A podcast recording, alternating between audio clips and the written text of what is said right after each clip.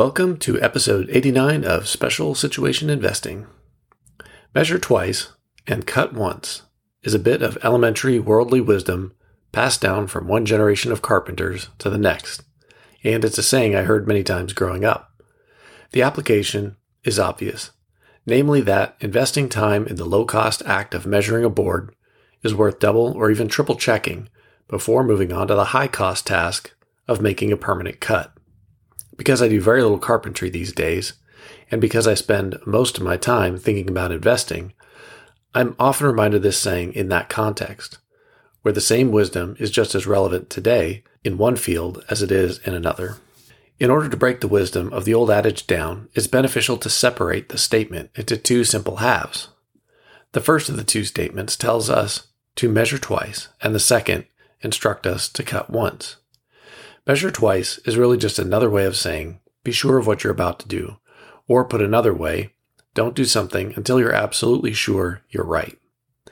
Mohnish Pabrai offers the same advice to investors when he admonishes them to be harsh graders. Pabrai reminds us that the really great returns, the 100 baggers, are the result of a careful selection process that sifts through the many good ideas in search of the fantastic. To measure a stock twice is to thoroughly review both its qualitative and quantitative attributes. On the qualitative side, one must grade the company's management, its business moat, and its competitive advantage. On the quantitative side of the balance sheet, cash flow and income statements, along with the capital structure and a hundred other items have to be considered. What's more, even after putting in the due diligence required to effectively measure twice, you will always ha- have mistakes. Even the best investors are wrong a good deal of the time, and the best you can hope for is to capture a few standout investments in your portfolio that, when combined with the second part of our statement, will carry you to above market returns.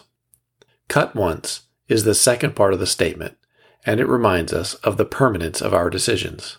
In carpentry, this is a much simpler concept to grasp because a board once cut is never the same. In the area of stock selection, however, the concept is obscured. Our stock selection decisions look anything but permanent because we can buy or sell anything with the mere click of a button. A holding of 20 years can be sold on a whim, and a half informed investment thesis can be invested in just as quickly.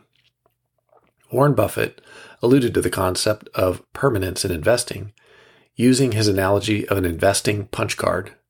Imagine, he said, that you received a punch card at birth that allowed you to make just 20 investment decisions in your lifetime. Imagine how carefully you would make those investment decisions because of the 20 punch limitation.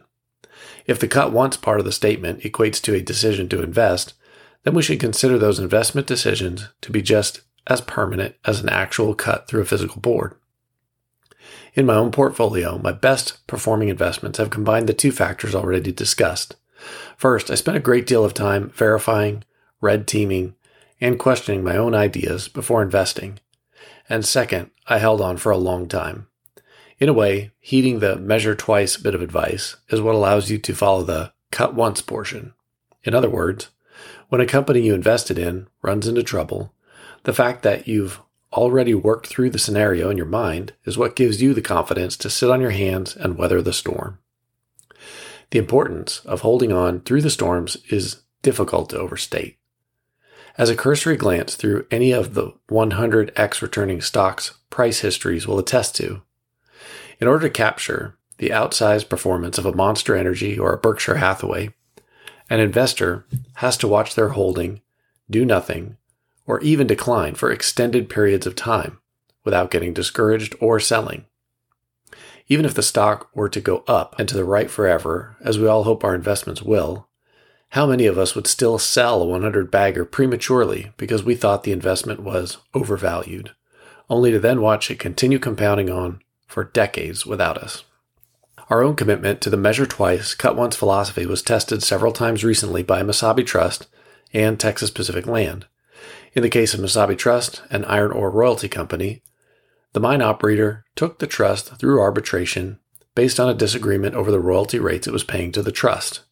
Cleveland Cliffs, the mine operator, doubled down on its objections to the royalty structure by idling the Mesabi Trust properties from the spring of 2022 through the spring of 2023. For more information on the dispute, check out episode 43 of the show, where we concluded that the future of Mesabi Trust remained bright despite the near term headwind. This positive outlook was made possible by the measure twice, cut once philosophy.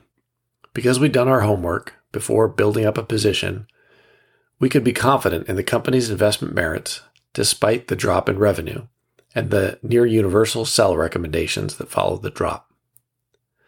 A similar situation took place in the early 1980s when Mesabi Trust, then operator, idled the mine and eventually ceased operations altogether.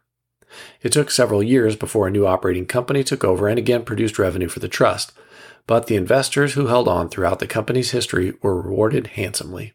In fact, Mesabi Trust outperformed the S&P 500 by a factor of 7 between 1995 and 2022, turning 10,000 invested into 774,000 versus just 106,000 for the S&P 500 with dividends reinvested. In Cleveland Cliffs Q1 2023 conference call, they announced a partial reopening of the Mesabi Trust North Shore facility. For reasons detailed in previous discussions of the trust that range from the ore's quality to its strategic location to the cost of reopening the mine after prolonged inactivity, we believe that the mine will eventually be fully brought back online. Again, we can hold this view with confidence because we did our due diligence on the front end of the investment process. Texas Pacific Land also fell on hard times last year when the company sued two of its own board members and its largest shareholder group. In a bizarre display of corporate infighting, the management team took a company so simple that a ham sandwich could run it and drove the stock price down by nearly 40% in a matter of months, directing tens of millions that could have gone into share repurchases and dividends into a pointless legal battle left even die-hard TPL fans searching for the exits. Here again, however, the measure twice, cut once mantra served us well. It allowed us to look through the near term noise to the underlying signal below.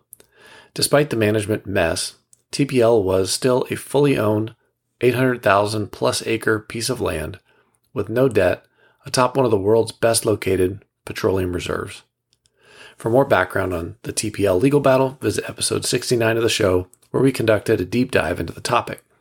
Without going into too much detail here, the situation can be summed up by saying that we held on through the pain, knowing that we'd measured several times before making the decision to cut, and that cutting once would be well rewarded in the future.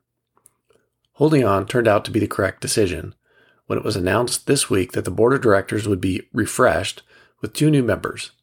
The board refreshment and the clarity that came with it enticed nervous investors back in and saw the stock rise by double digits in the ensuing days.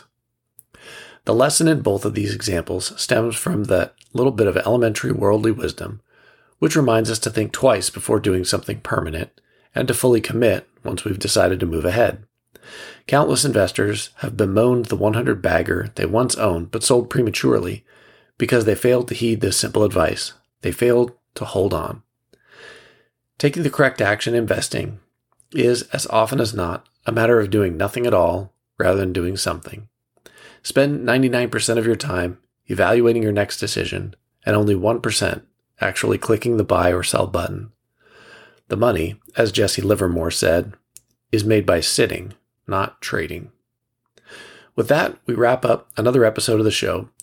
We can't thank you enough for your support, your comments, and your questions. Your boosts on the Fountain app are also a huge encouragement, and we're excited to continue bringing you more new content each week.